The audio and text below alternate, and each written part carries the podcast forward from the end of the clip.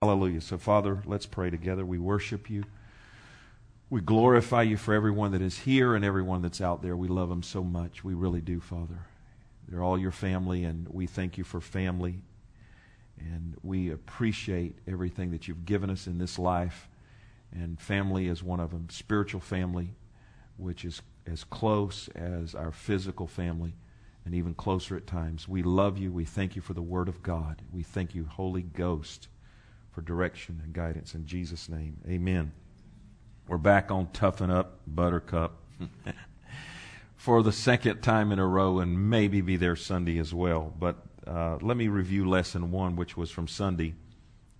You know, what's the whole thing here, Pastor? Well, really, just to continue to teach you to get tough in the Spirit. And, you know, Paul said, I don't have this in my notes, but, you know, Paul said to, to Timothy in 2 Timothy, he said, endure hardness as a good soldier. Now, you're going to come to some things in this life and days ahead where there's no other way around it but just to endure it. And endure it with a hardness or endure hardness as a good soldier. And you don't take that heart, you don't take that time as in just enduring to suffer it, but you go through it in the power and the authority of Christ.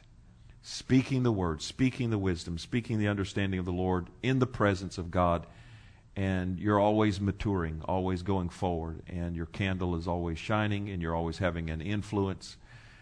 I want to come to the place as a good minister of the gospel is that I have presented you blameless before the Lord and myself blameless. And that you go to a church that when things in the days ahead that very possibly could be falling apart all around you, and you're like people are like, I, I, I'm about to, I can't believe, I, I can't take this anymore. I'm, I'm falling apart. I'm going to have a nervous breakdown. I, I don't know what. You'll be like, and what is the cause of all this? Why, why are you upset? I mean, you know, just the world's falling apart, not, not us. And so, we want to talk about that tonight. We want to talk about uh, continuing to toughen up. We're going to give some direction to where we're going in just a moment. But let's talk just for a moment about some of the thing, an example that we used um, Sunday morning, and it was mainly the example of Paul and how how really tough in the spirit. You could say tough. Well, I'm talking about he developed a disposition to be able to walk in um, the grace of God. And that grace I'm talking about is the, his strength, which was sufficient for everything. And so Paul was and is a hero of mine and is a hero of many of ours, uh, of us. But we talked about Paul being stoned at Lystra and how that in Lystra he was stoned because the Jews from another city came over and they stirred at the people and they got him real, real angry. Just prior to his stoning at Lystra, he was pronounced as a god at Lystra because he had healed or had been part of the healing process of the Lord in healing a man that was crippled. And they thought he was uh, Mercurius and that Barnabas was Jupiter, and they started to do sacrifice. And Paul said, "No, don't do that." And so they they they stopped doing that, and then just days later they they tried to kill him. And maybe they did. I don't know if God raised him up or if he just was in some kind of uh, he was just unconscious. I don't know. We don't know that. But we do know this that he was stoned at Lystra and he was drug. Uh, King James, I believe, says drew him. The Amplified says they drug him. They drug him out of the city after he was stoned. So they thought he was dead.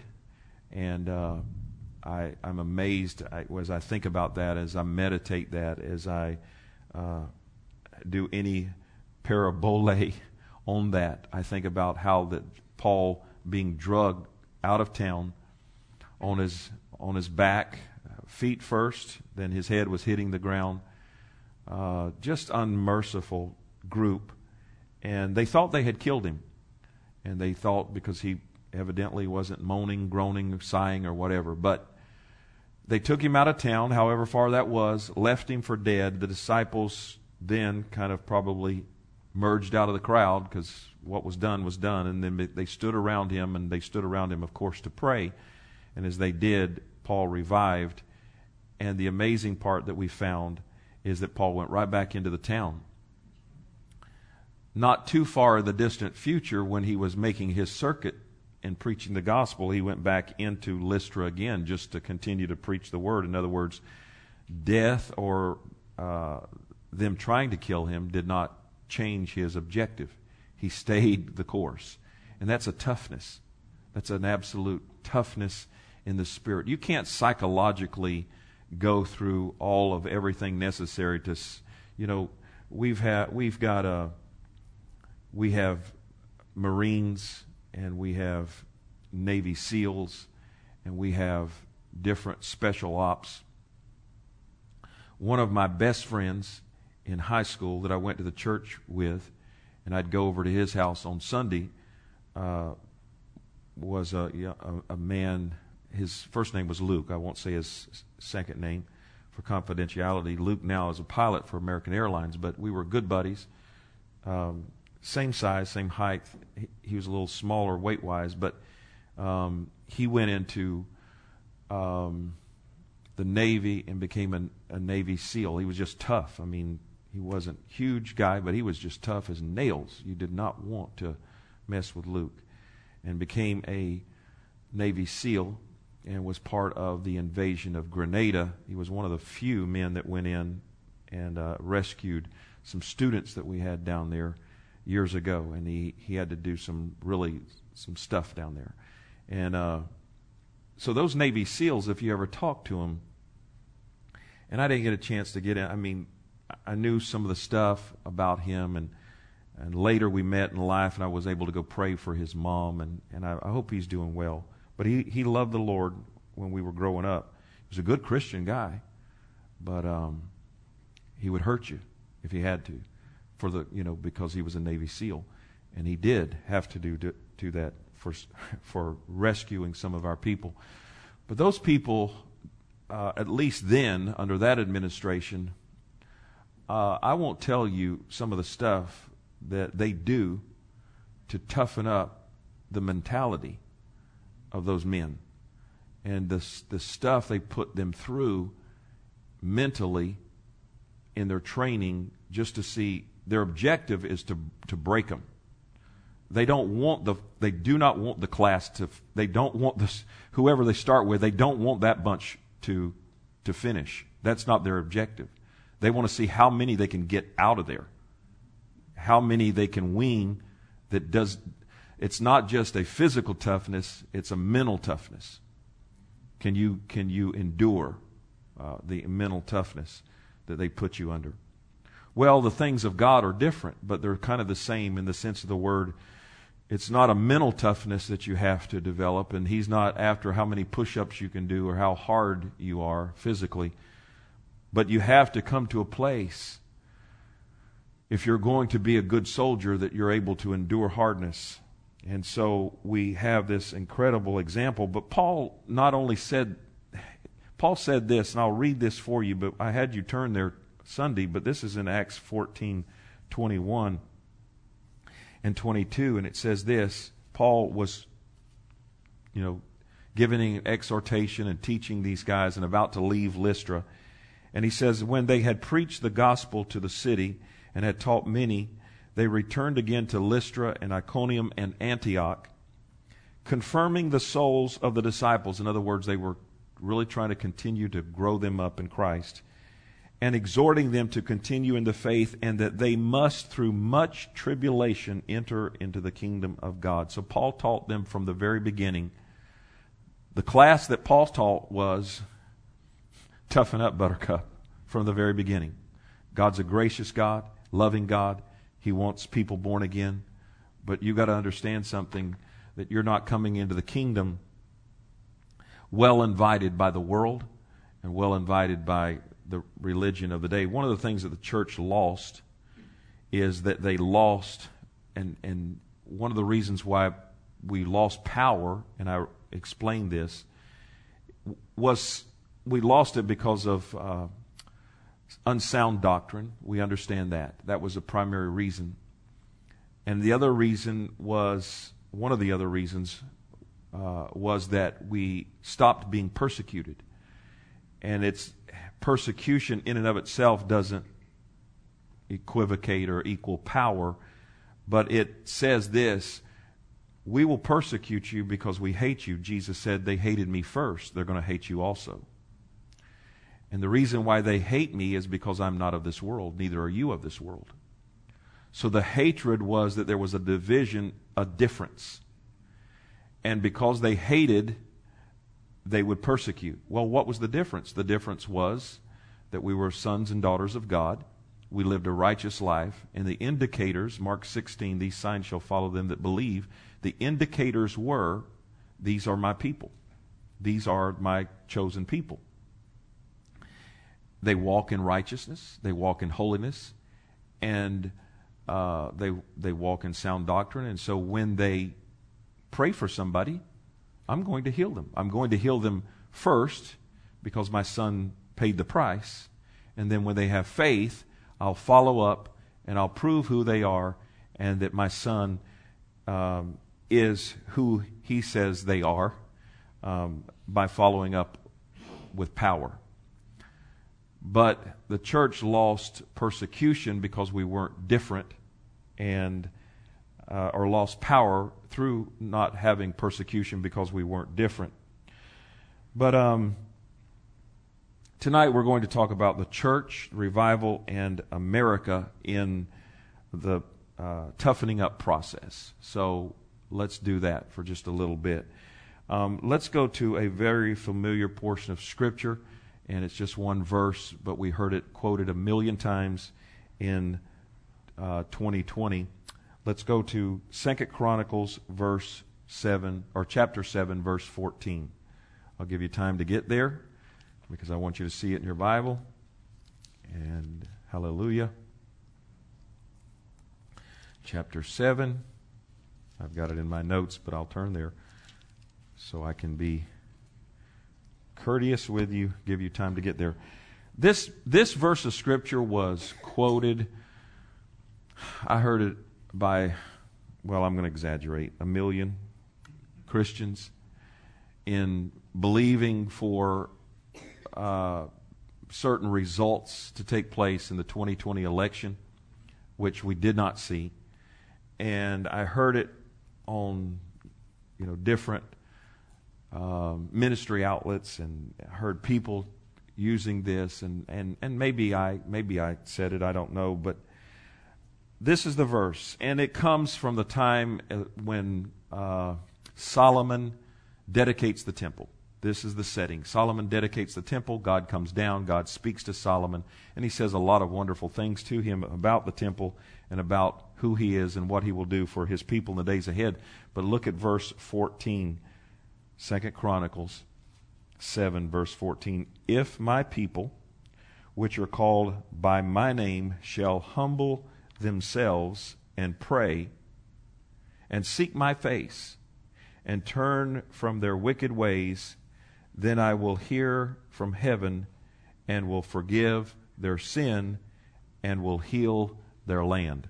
So we heard this over and over time. Again, uh, you know, the it was, and it's good. I'm not saying it wasn't, um, but it was quoted without it was quoted more times, I, I believe, much, many more times than not, undiscerning, totally undiscerning of what it really meant and the and and what the conditions were. I'll, I'll tell you right to start with. You know this, and it's not hard to understand. This is a very, very, very, very conditional promise.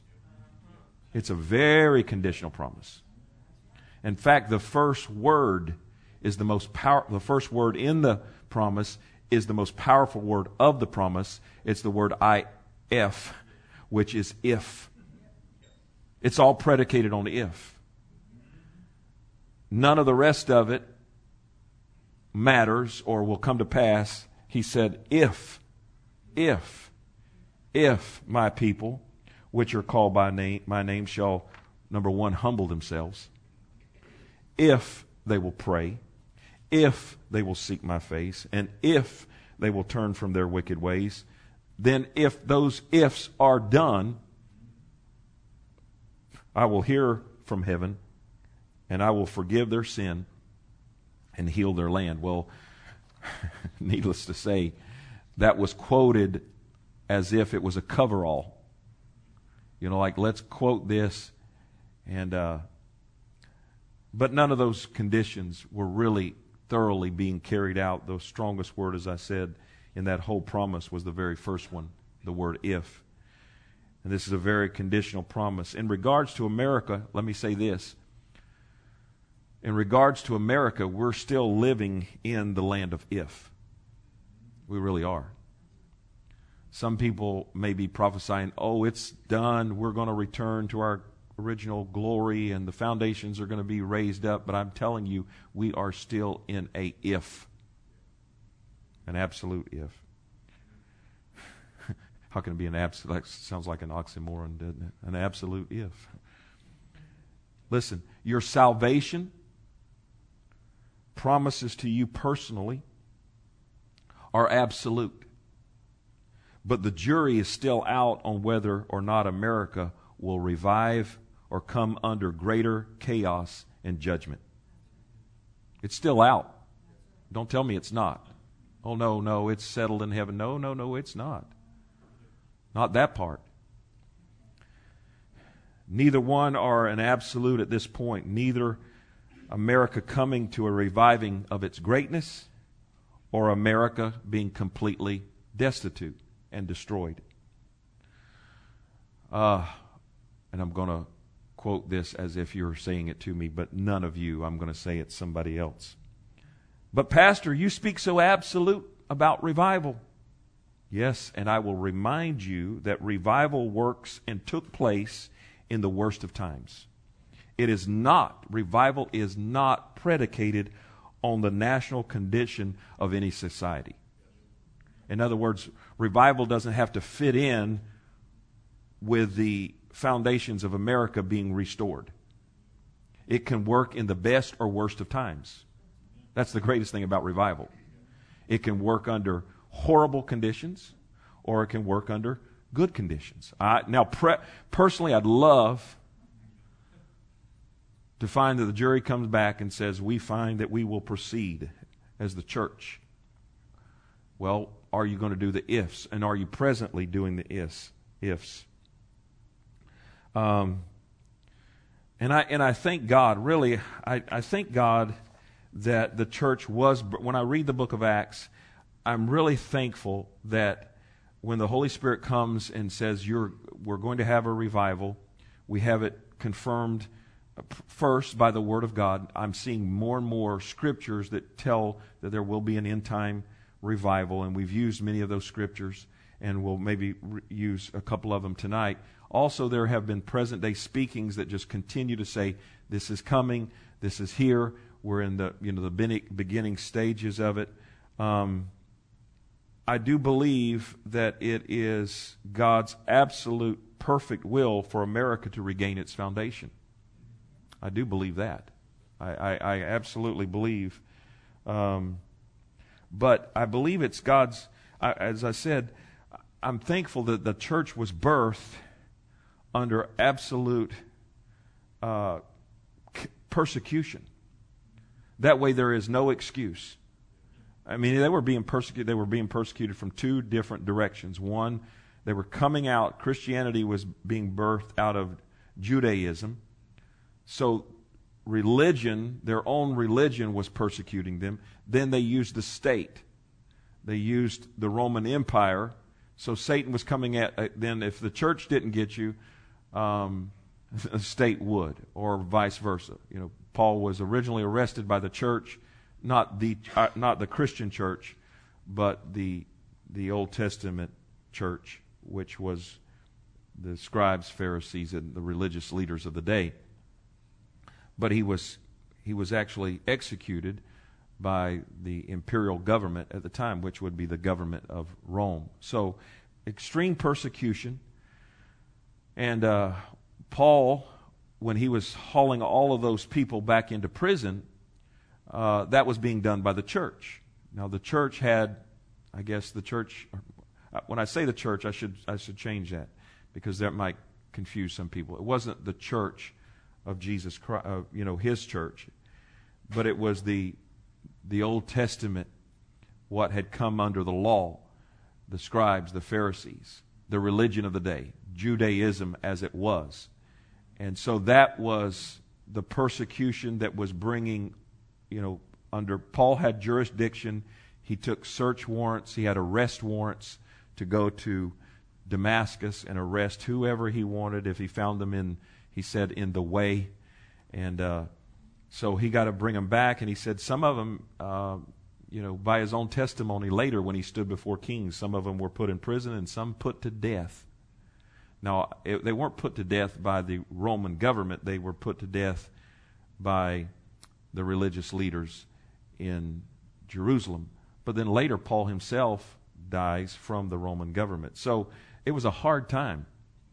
So there, but there was miracles. There was an explosion of people being born again. There was Peter's shadow healing people, Paul raising people from the dead. Uh, you know, it was it was revival as we know it. So um, that was happening in the midst of no no freedom. I mean, you you couldn't. There was no freedom, no freedom whatsoever. So can revival take place without the foundations of America being raised up? Absolutely so. I hope they happen simultaneously. I hope the revival helps spur and bring into fruition men that will continue to stand up. But I'm telling you, our continual focus has to be on the spiritual side of it and then out of the spirit do what we need to do in the natural. And we'll continue to talk about that in just a moment. Will America, as I have said before, America is presently in partial judgment. Because of America's choices in 2020, the, um, and I, I, again, I read that prophecy Sunday from Pastor Jim. It was from the Lord and judgment that had, you know, has started in America already.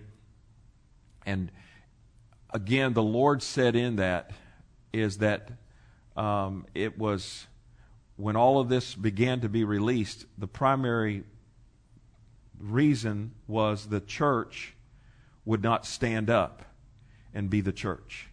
And they allowed all of this to come in. And so this judgment that is pr- presently on, and I say a partial judgment because it's not, it's not the book of Revelation judgment.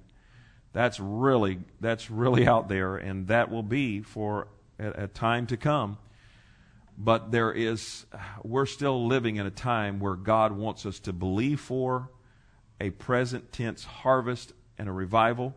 Uh, and, and also believe, I believe everything, with everything within me, that if God gets his perfect way, um, that much of America's foundation will be restored, which is, is wonderful.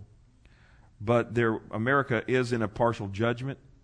And what do you mean by that? Well, all of the chaos that we see is the judgment of God pulling back and saying, I, no, I, you, you dismissed me.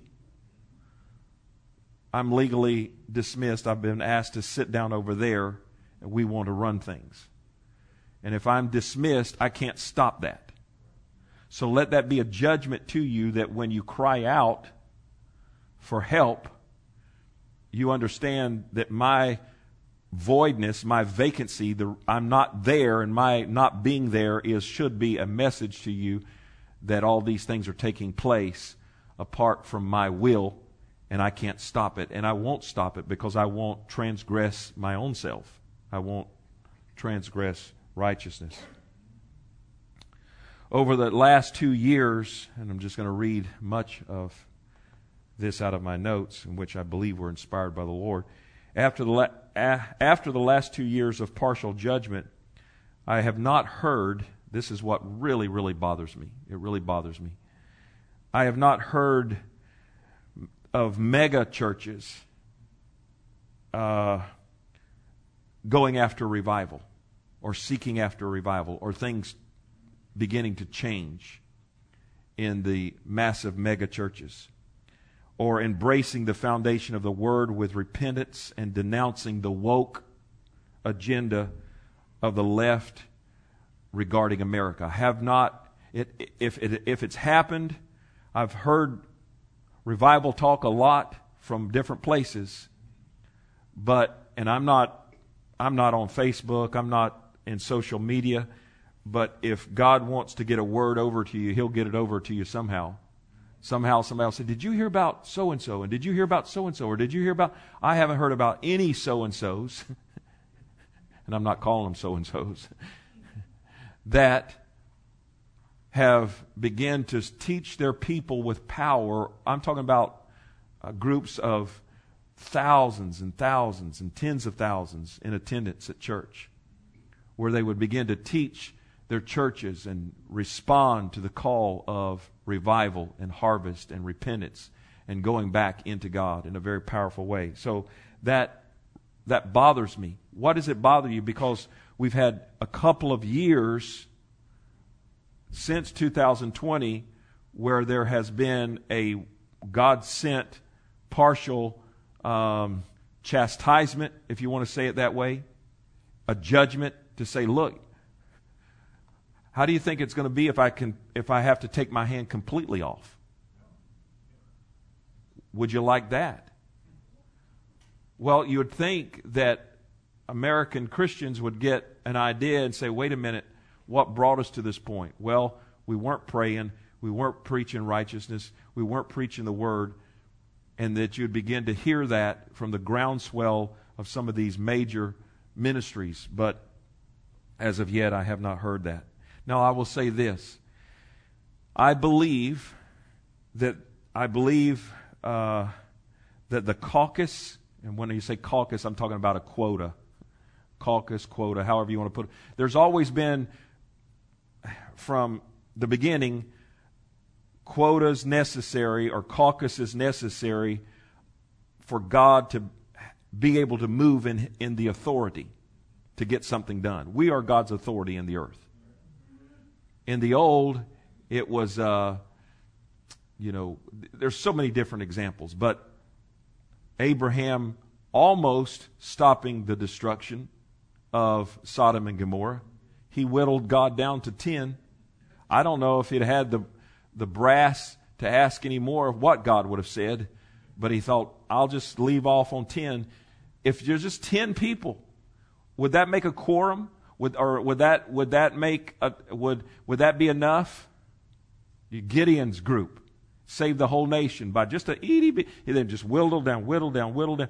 Listen, you don't have to have all of the church that confesses to be Christians praying and seeking God to have a revival, but you do have to have a, uh, a level, a caucus, and I believe, I really believe that God has already received that. I believe there's enough across our nation to begin to turn the tide for revival, and I believe that we're in the edgewaters of it now. I believe the caucus of authority necessary for the reviving of the foundation of America, although, is still in the balance. That's different. Why is it different? Well, a number of different things. There's voting involved. There's different things involved. There's different academics that are not involved that are involved in the free release when spiritual people are praying. Now, listen to this, please. And I, I, I, I know these things are from the Lord, so I want you to listen.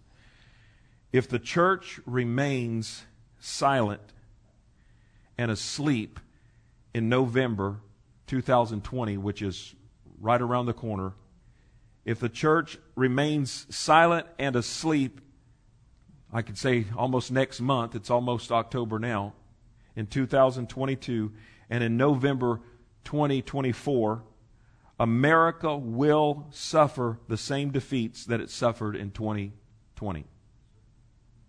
Well, I know it's going to. No, you don't know. You don't know.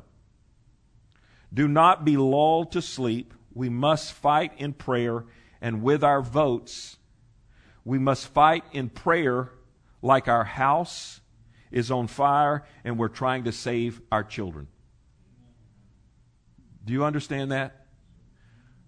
both now and over the next two years, if now I'm talking about America, we have to continue to stay diligent concerning revival, but none of this is a give me. None of it. The Lord even said through one of our prophecies that revival can be retained, it can be aborted. It can be aborted, at least for a great, a great season.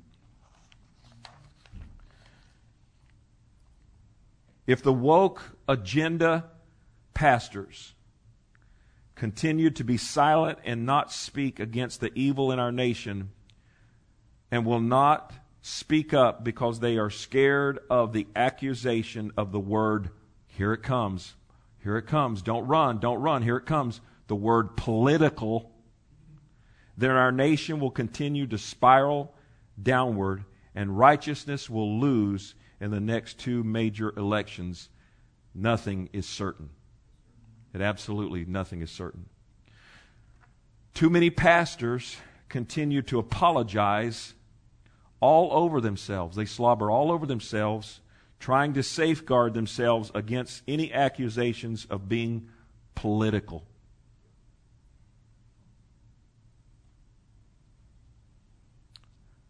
We, the men of God, and the people of God are to preach. Here's our, here's our call. We are to preach God's uncompromising truth. That's our call. I don't. Wherever that lands, you can determine was that statement political? Oh, was that statement? I, all I know is to preach the uncompromising Word of God. Now, wherever that lands, I, it doesn't matter to me, wherever you determine whatever you define that as. The truth, listen to this, the truth has no bounds to which it applies, whether private, public, or national. Well, that's a good statement. We, the men of God and the, tr- and the people of God, are to preach the un- God's uncompromising truth. The truth has no bounds to which it applies, whether private, public, or nationally. You know, whether, oh, that's a corral. You need to stay, stay in your lane. I don't, this is my lane. This is my lane right here. Preach the uncompromising word of God. That's the lane. The truth, that's the word, does not distinguish. The truth doesn't distinguish or discern the arena of life in which it enters. God does not distinguish His truth from public or private. His truths are the same at all times. The truth is like an antibiotic that is given to stop an infection or inflammation in the foot. But if the head is infected, the same antibiotic will minister healing to the head as well. In other words, an antibiotic, when you take it, even though the doctor prescribed it for some certain part of your body or an inflammatory, well, I've got my shoulders inflamed. Well, here, take this inflammatory. Oh, but even if you didn't get diagnosed for your foot, if your foot's inflamed, the same medicine will work on your foot. It doesn't distinguish, it just works on every part of your body. That's how the word is. You can't corral it and say, oh, let's stay in our lane here, but let's preach the word and maybe it won't spill over into the political arena. Truth has no bounds and it has no distinctions. Truth does not discern where it is sent, it only is promised to not return void. Hallelujah. I think those are some powerful God given statements. We're in partial judgment for a correction. But will the correction come? I don't know if the correction is going to come by in the church. I have not liked what I've seen over the last two years. There has been people calling. There's still there's millions of Christians calling on the Lord in the right manner, but at the same time, now I will say this: we don't have to have all of everybody. I said that a minute ago on board. We don't. That's a good thing, a good way to say it. But we do have to have a good representation is where is the Father considers this is this is these are those that I consider as my children, and they're judging themselves. I'm concerned because uh, I've read. Now listen, you need to you need to sometime. I know we love the New Testament, but you need to read Jeremiah and Ezekiel sometime. I just amazed. I'm just just amazed. Jeremiah and Ezekiel were contemporaries. In other words, they lived at the same time. They both worked through the the bondage of the, uh, uh, the, the when Nebuchadnezzar came and took them away. Okay. Now, the timeline for the northern kingdom, which was the ten tribes. This is amazing. Now, get this for just a moment. Let me give you just a little history. Most of those Old Testament minor and major prophets, most of those are all. Of, it's all about that. Uh, going into captivity, prophesying the captivity, the release of the captivity. Even you know, Daniel's over there in Babylon. He doesn't prophesy or write his book from Israel. Esther's over in, in Babylon.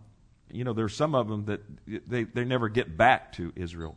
But God begins to prophesy by his prophets years and years in advance about the judgment that is coming on Israel and on Judah if they don't stop sinning. But let me tell you how how desperately wicked the heart was prior to salvation.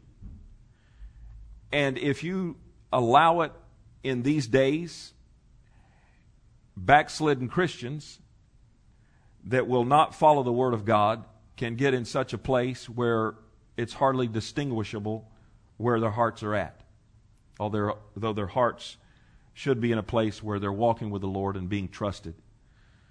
But for years, it was prophesied to the northern kingdom st- st- stop running after Baal, stop killing your kids, stop giving them to Moloch, stop doing all this, or else judgment is coming. The Assyrians swept in and took them all captive. The Assyrians. 130 years, Judah, the southern kingdom, lived free, watching their fellow Israelites swept away by the Assyrians. You would have thought that that would have gave them some kind of clue to stop sinning. You would have thought them sweeping away, watching them go into captivity. So they, a hundred, nearly 130 years, and all the while, then Jeremiah and Ezekiel are prophesying as well to the house of Judah saying the same thing's going to happen to you that happened to them if you don't stop. Well, they didn't stop. Nebuchadnezzar was the judgment of God against the.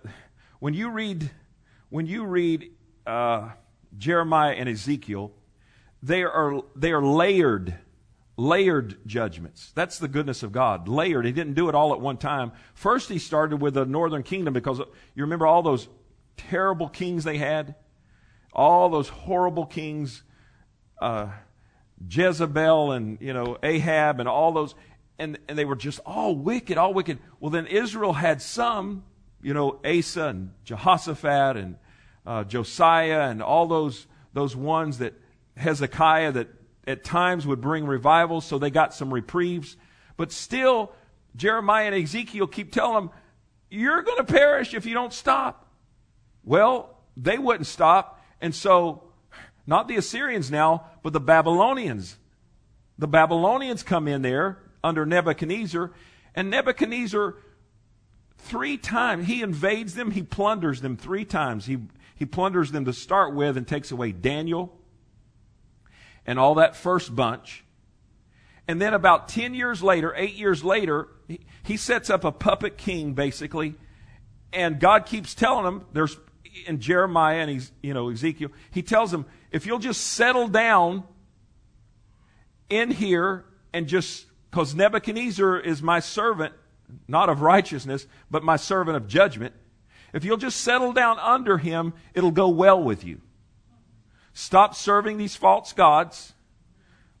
Believe that judgment's going to play out.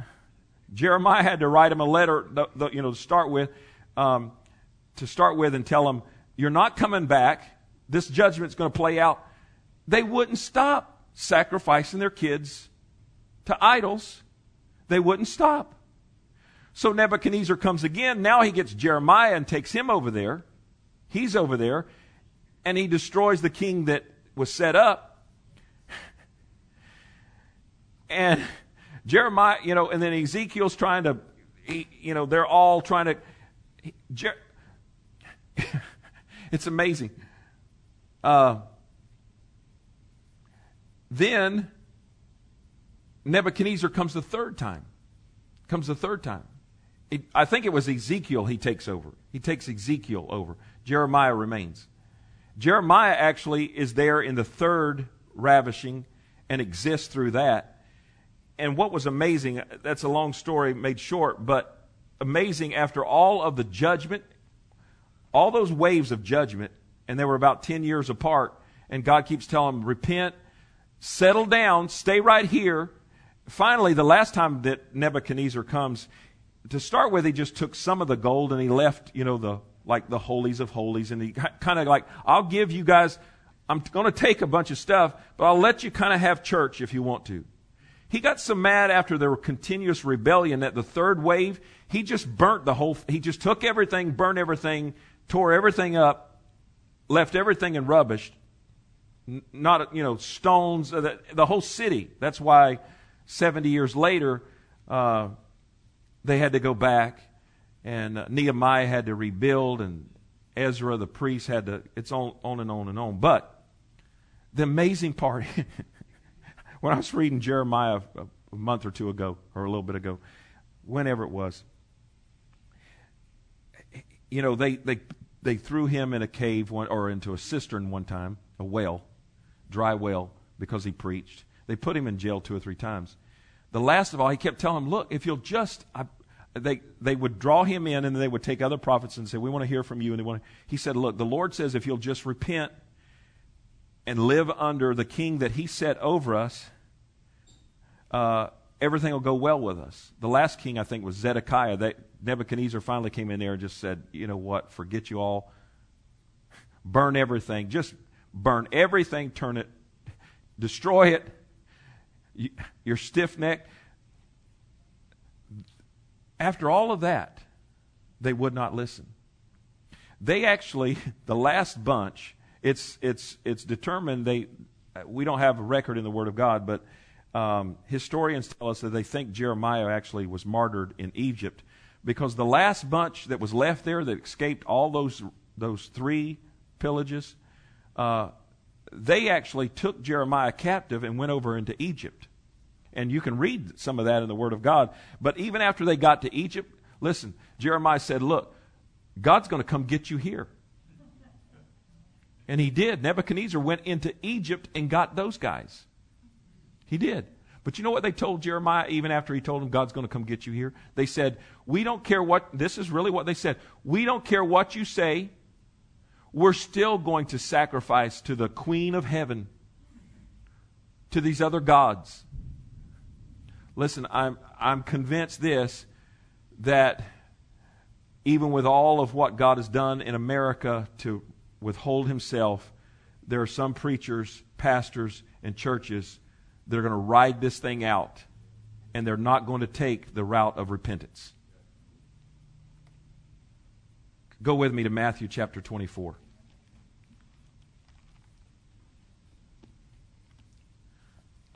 we got about 15 minutes. I still want to come out of here around 8:30. So I don't think I'm going to get through Matthew 24. We'll probably be back on this Sunday. I'll, I'll remind you of something. Matthew chapter 24.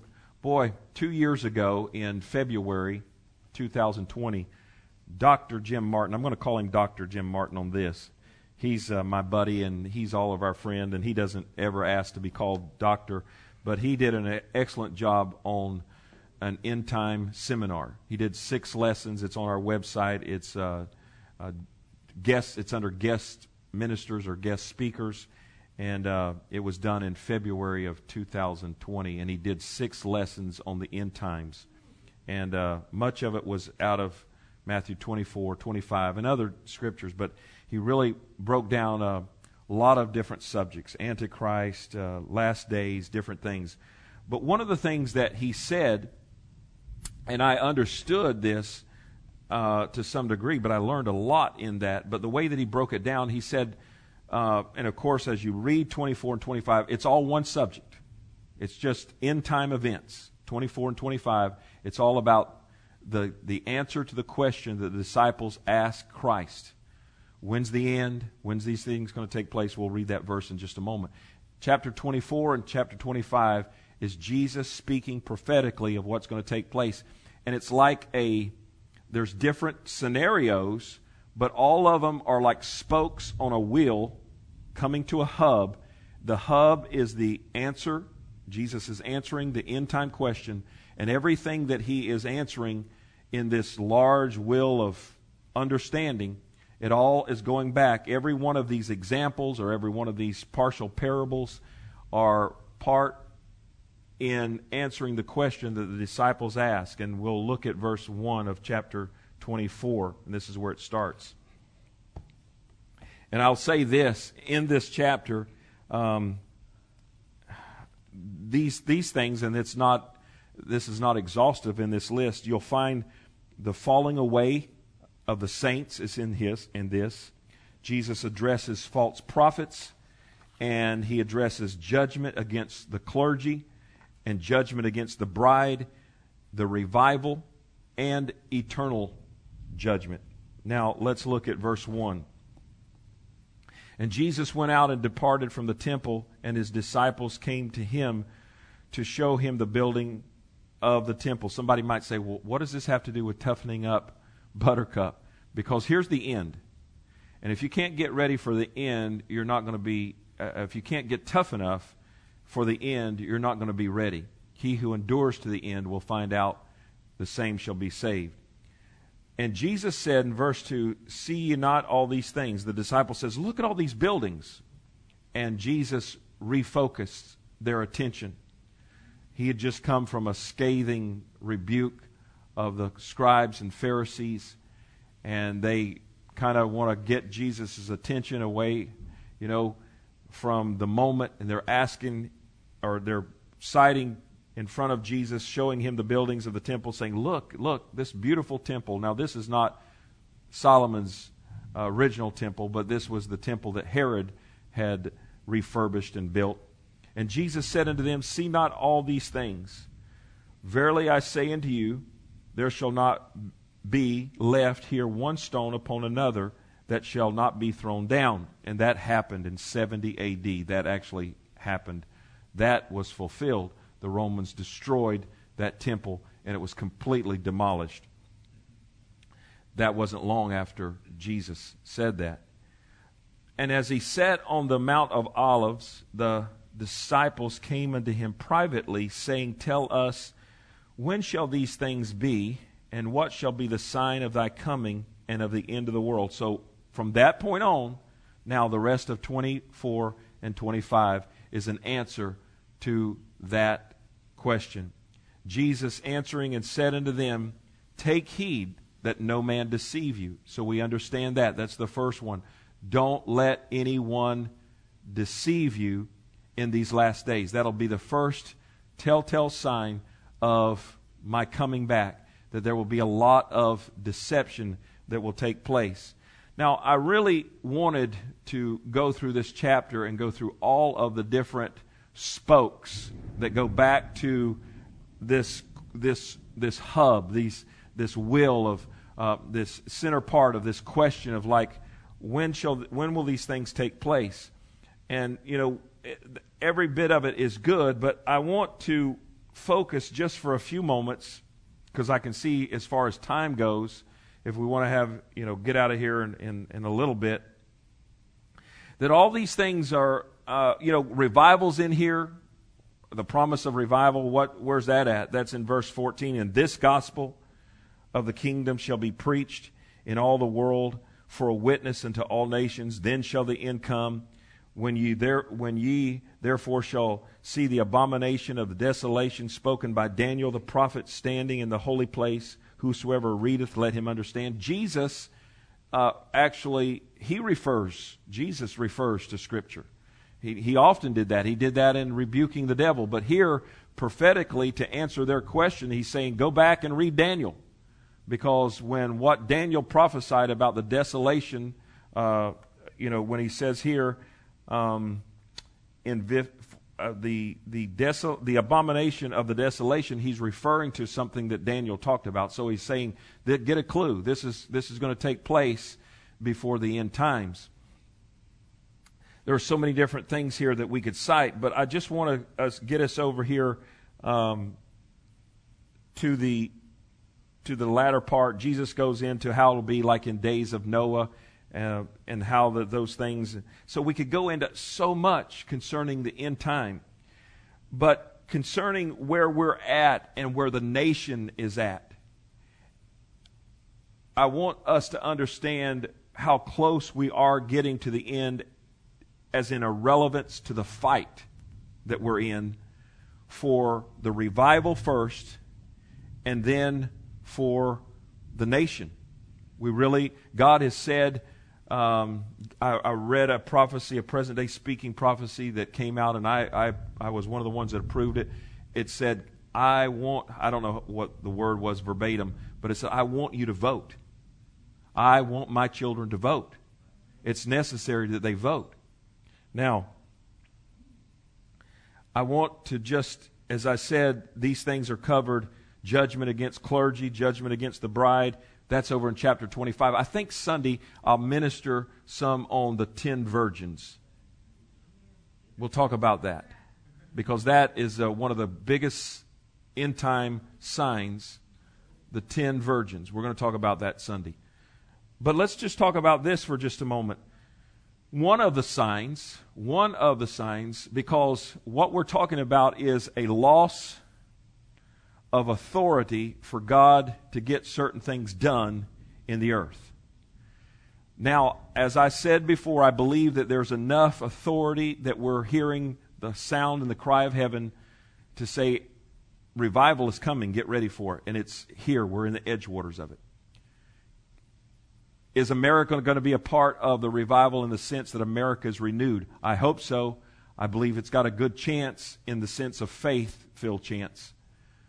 But will, will people stand up and do what they need to do in these last days, as in the church and pastors and ministers, to stand up and do what they need to do? But Jesus, see, when, when that doesn't happen, the reason why it doesn't happen, like um, in many cases, like what God wanted to happen in 2020 didn't happen. It didn't happen. Well, it didn't happen because at that point in time, much of the church would not stand up and be the church. But like the prophecy that we read Sunday, the reason why the church is in the condition that it's in is because of this. That. What's that? The pulpit. Jesus spoke emphatically concerning the last days and what I believe would be an understanding of why the debilitation or the falling away of the nation is because the authority was lost because the body of Christ would not stand up and be the body of Christ. But where does it drill down to? If you keep drilling this down and say, what's the core? The core, one of the cores was mentioned Jesus spoke specifically concerning the last days, and he said this. And let's look at chapter 24, verse 45. Jesus is speaking, and he says, all, well, let's back up. Let's ver- go to verse 37, because I, I, want you to see end time, end time, end time, because you're, you're f- more familiar with this. But as it this is an answer to the question when are you coming when's the end time what, what's the last days but as it was as it is as but as the days of noe which is noah were so shall it so shall also the coming of the Son of Man be. For as in the days in that they were before the flood, they were eating and drinking, marrying and giving in marriage until they uh, until the day that Noah entered into the ark, and knew not until uh, until the flood came and took them away. So shall also the coming of the Son of Man be. Then shall two be in the field, the one shall be taken, the other left. Two women shall be grinding at the mill, the one shall be taken, the other left. Watch therefore, for you know not what hour your Lord shall come. But know this, that if the good man of the house, listen, if the good man of the house had known in what watch the thief would come, he would have watched and would not have suffered or allowed his house to be broken up. So here's another spoke. So he says all that. He says, Therefore be ye also ready, for in such an hour as you think not, the Son of Man cometh. Who then? Okay, here, here's some more. Who then, because all through this chapter, he goes, then, then, then. In other words, this is another telltale sign of my coming. Who then is a faithful and wise servant, who is who his Lord hath made ruler over his household, to give them meat in due season? Blessed is that servant whom the Lord, when he cometh, shall find doing. Let me read it according to my notes here. I'll start again and read again. You can follow along or just listen. Verse 45. Who then is a faithful and wise servant, whom the Lord hath made ruler over his household, to give them meat in due season? What is he talking about there? Specifically, he's talking about the clergy. Specifically, he's talking about the fivefold. When he says his household, over his household, he's talking about his kingdom. 24 is prophetic, letting you know this is what it looks like towards the end. This is what's going to be happening. One of the things that we know that, that Jesus said there is going to be a great falling away. That's part of this. The other part here he addresses, he goes into what will much of the clergy, what will much of, who then, he says, um, is a wise servant whom the Lord hath made ruler over his household to give them meat in due season. I'm not your ruler, but I'm ruling over his household. This is his meat, the Word of God. I am in these last days supposed to be supplying to you soundness of doctrine and meat so that you can grow thereby and that you can understand where we're going and what the truth is. Blessed is that servant whom the Lord, when he cometh, shall find doing. Verily I say unto you, that he shall make him ruler over all his goods. Well, thank God for whatever reward anybody that preaches the gospel gets. But if that evil servant shall say in his heart, My Lord delayeth his coming, and shall begin to smite his fellow servants, and to eat and to drink with the drunken, well, then the Lord goes on to talk about the judgment that will come on them. But let me say some things here because we have to understand the day and hour. This is all part of you toughening up and understanding the gravity of where you're living, what the world that's around you, and the church age that we live in. Jesus specifically said all these things will take place. He goes into every one of these spokes. Noah, like the violence and all this, it's going to be like that. And, and then he says also, what's going to happen is, I want you to understand that in the last days, there's going to be a great judgment that's going to be levied against the, the minister, the fivefold. They should be over the house of God. They should be over, they should be giving meat in due season to my flock, to my people. And then he says, and if they begin to smite their fellow servant and eat and drink and be drunken, well, let me read some notes and we'll get close to closing here. The smiting, listen close. The smiting is the abuse given by pastors and ministers who are not willing, who will not preach the uncompromising Word of God. They are not physically, they're not physically abusing, abusing, they're not smiting. They're not physically abusing them, but they are spiritually abusing them by teaching them false doctrine. They are teaching them week after week that it's okay to remain in sin because God's grace covers it all. They are teaching them that only part of the Bible, that only parts of the Bible are relevant to modern society. They are teaching them that there's no difference between the matrimony of a man and woman or the matrimony of same sexes. They are teaching them either, listen, you say, really? Do they really teach all that? Oh, yes, listen. They are teaching them either verbally or they are teaching them having no responses in their messages when the righteousness of the word of God cries out. Proverbs 120 through 22. Wisdom crieth without. She uttereth her voice in the streets. She crieth in the chief places of concourse, in the openings of the gates. In the city she uttereth her words, saying, How long, ye simple ones, will you love simplicity, and your scorners delight in their scorning, and you fools hate knowledge? Silence, listen to me.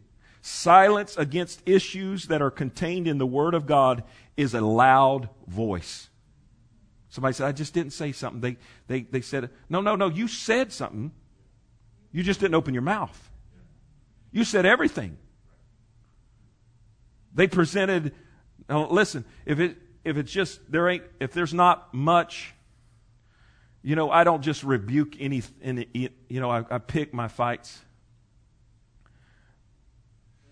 And, uh, sometimes ignorance is, you know, you just find a person in ignorance and you just kind of, the Lord says, you know, you can't really help them that much, but they say something privately, maybe you can help them a little bit. A lot of times you'll let people go. But one thing that I can't do anymore, if little ones, and I say little ones, people that grow, they're growing up in the Lord. If you say something in front of them that's absolute heresy, I'm going to just, I'm going to say right then and there. I'm not going to wait. If you say, you might cause I don't care what I cause. Their well being is far more worth me keeping quiet. Now I can do it in love. It's probably a good reason why I don't have Facebook. Y'all are more control than I am.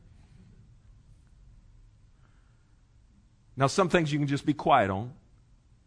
But I've got two or three little ones over there, they're just coming in, they don't know, and then somebody spouts off some kind of now I'm going to say right now, you know, I'm, I'm going to try to be real diplomatic to start with. But if I have to, I'll just say, no, brother, you're wrong according to the Word of God, and what you're telling them is wrong. It's absolutely wrong. I'm not going to walk away and say, I'm going to pray for them. I'm going to tell them right on the spot. Because I don't know when I'll ever get back to it. Silence against issues that are contained in the Word of God is a loud voice. It's a loud voice of complacency. It's a loud voice of fear. And I'm talking about many of these mega churches. I haven't heard it. It's a loud voice of desiring to please man rather than to please God. It's a loud voice of the fear of persecution. It's a loud voice of your own spiritual condition what, what loud voice? Silence. Not bringing up issues. Not speaking against these things. Well, there, that could be determined political. It's the Word of God. I don't care what you define it as. I don't care. It don't, give it any definition you want to. But let the chips fall where they are. Speak the Word in truth. It's a loud voice of the love of money. It's a loud voice to remain popular with no evil spoken against you. Jesus said, Watch that. Ooh, watch it. When everybody says, Oh, they're so wonderful. Oh, they're so wonderful. Oh, they're so wonderful. I don't think anybody disagrees with that person. Oh, God. If you don't have some people disagreeing with you, you're probably in trouble with God. Silence is louder than words. Silence is louder than words. And all this silence is done in the name of peace. Let's keep the peace. It's done in in let's let's stick to let's stick to self uh, or dis- defined church issues. Let's stick to that, which is all an anonymity of a backslidden condition.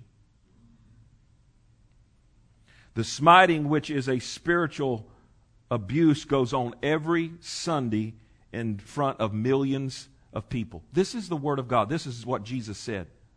So you want to be a preacher, do you? Oh, yeah. Well, guess what? We hadn't even gotten to verse 50, and we got to get done. The smiting, which is the spiritual abuse, goes on every Sunday in front of millions of people. Those who have been chosen to give the Lord's servant, servants meat in many cases should be protected against with the same caution that you would protect your children from a predator that has the intent to abuse them. Oh, we just love him. That we go to this church. He's killing you. He's helping you go into perdition, to judgment. If he's teaching you, let's stay away from these issues. Let's stay away from that issue. Let's not talk about same sex marriage. Let's not talk about transgender. Let's not talk about this. Well, let's not talk about that. Let's talk about positive things. Let's keep life positive. You know, Jesus was positive. Oh, my God. What Gospels have you been reading? What Gospels? The drunkenness that Jesus speaks of is, the, is becoming drunk with success, popularity, and the motivation for financial gain. And, and just in case you think these words are much too harsh, which I'm, Pastor, you're just much too harsh. Well, then I would, I would ask you to listen to what Jesus, the judgment Jesus pronounces on these preachers. These are the ones over his household. It's, I, I don't, I, I can't see where you could debate what he's saying there. That these are men that are ordained. He separates them from everybody in the crowd of 24 and says, Blessed are those who are basically ordained to give over the household meat. So he's talking about the fivefold. That's pretty simple right there. But he says this if they become drunken and, and smite or abuse, how do they abuse? Well, nobody's going to put up with anybody beating anybody up. They're abusing through not teaching the Word of God, not preaching truth not preaching it just exactly like it is. Then verse 50 says, And the Lord of that servant or preacher will come in a day when he looketh not for him, in an hour that he is not aware of. And verse 20, 51 says, And shall cut him asunder and appoint him his portion with the hypocrites. And there shall be weeping and gnashing of teeth. Weeping and gnashing of teeth is always hell. It's hell. It's the lake of fire and I'm I am not I'm like I'm not like goody goody gumdrops. Oh no, God, I don't want nobody to go to hell. But Jesus is saying these preachers that are doing this, that are abusing, smiting and abusing my servants that I gave them the authority to teach over, and they've become drunken with the world and drunken with success. Listen, what you see in this is that really these men, the reason why they don't, the reason why they don't go to a lot of issues is because they're a reflection of their backslidden self. Now, I don't, I mean, I don't want you to suspect every preacher that's not on this walk, but I'm going to tell you there is multiple. This is, this is why the church is where it's at. Multiple, maybe thousands of preachers who are closet drinkers, addicted to pornography. That's why they can't if you're addicted to pornography, if you're a, a, if you're a drinker, and all those things, how in the world are you going to stand up here and give a powerful sermon? How are you going to stand up and say, you ain't? You're going to give a milk toast, weak, melancholy, happy. Let's all stay happy this 20 minute sermonette and you're going to say, let's, let's stay positive in a world that's filled with negativity. Let's stay positive. Mm-hmm. Why can't you preach on hard subjects, mister? Why can't you go there? Because your conscience won't allow you to go there. Your conscience won't allow you to talk tough. Not mean, but tough. Toughen up, buttercup. Amen. God bless you. Father, we thank you and we praise you for all your goodness. And we thank you for going forward in the kingdom of God.